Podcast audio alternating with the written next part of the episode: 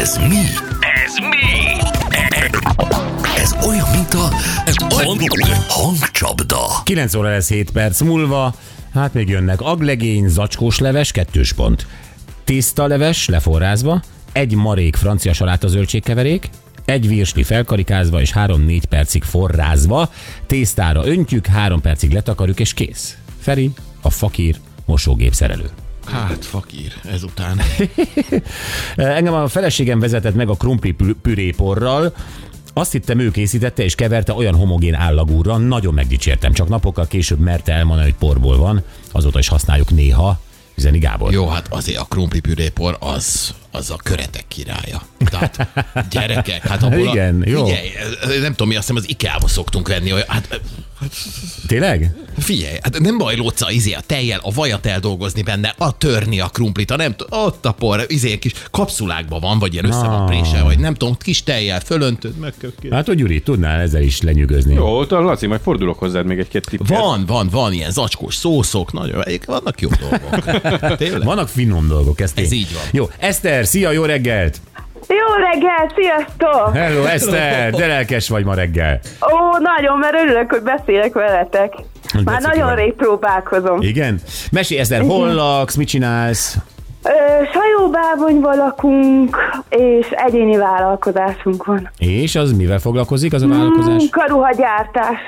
Munkaruhagyártás? Hm. Így van. Szitázás, munkaruhagyártás. Szitázás az azt jelenti, hogy valami felirat rákerül, vagy valami minta. Így van, így van, így van, így van. Na jó van. Oké, ö, kezdjük el, Eszter, mutatjuk neked megint a hangot. Tessék. mi jobban érted. Itt nem vicces gottan ki, ezt viszont tegyük be, mert ezt most nyugodt, na jó, ez százszor ritkán, hogy én imád magamból láttam, amikor után annyira csatjuk, hogy elegem lett saját, ez jó.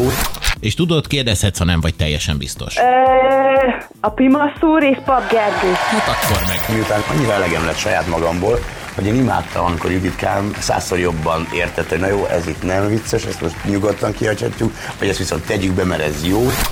Gratulálunk, ügyes vagy Eszter. Köszi, köszi, köszönöm, köszönöm.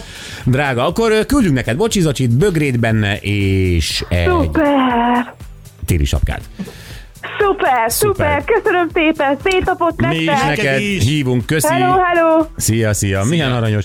Ö, Jut eszembe holnap március, ugye? Igen. Hogy mikortól jön a baseball sapka? Holnaptól. Ne, Gyuri, de. te engem úgy me- elkényeztetsz. Már egyeztettünk róla, úgyhogy holnaptól debütál újra a baseball sapkás tavaszi. Tehát Nem. gyakorlatilag az utolsó téli sapkásunk volt most Eszter. Bizony, bizony, bizony. Úgyhogy a beszerzés már folyamatban van, innentől Ilyenkor kőkeményen. szokott az lenni, hogy aztán itt a stáb mindenki lerabolja a maradék téli sapkákat, Hát a ugye? net szokott futkosni ilyen pakkokkal. Viszem az ismerősöknek. Igen. Hát ilyen ez, hogy utána a következő télen már mindenki bocskórsapiba legyen. Igen, a Fanninak most meg is oldott el némi rejtét, hogy hova tűnnek ezek a cuccok. Hát ennyi, pedig tudja. Igen, na jó van gyerekek, jövünk vissza, Váj Pistával, tudjátok, autós téma, és ö, most volt kin az aktuális ö, Genfi autókiállításon, Mhm.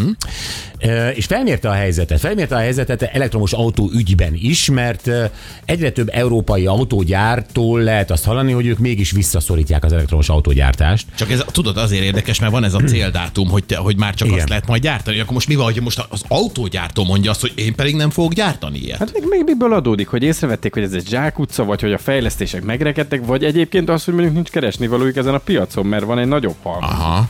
Van egy nagyobb, ö, igen, hal. Egy nagyobb hal, egy gyártó, vagy, vagy, vagy egy nemzet, hát nyilván mindenki sejtő, hogy miről van szó, de pont erről beszéljünk, hogy, hogy ennek, ennek van-e jövője. Vevő-e az európai, vagy majd később az amerikai vásárló, ahol végül is a pénz van. Vevő-e kínai cuccra? Uh-huh. Mhm. Miért engedik be a piacra? Ezt hát nem tudom, Pista tudja Hát szerintem vannak elméleteire. vannak elméletei? Biztos vagyok benne. És ö, nem féltik-e ezzel az európai vagy amerikai autógyártást? Hát igen, mert valószínűleg ezokkal az árakkal le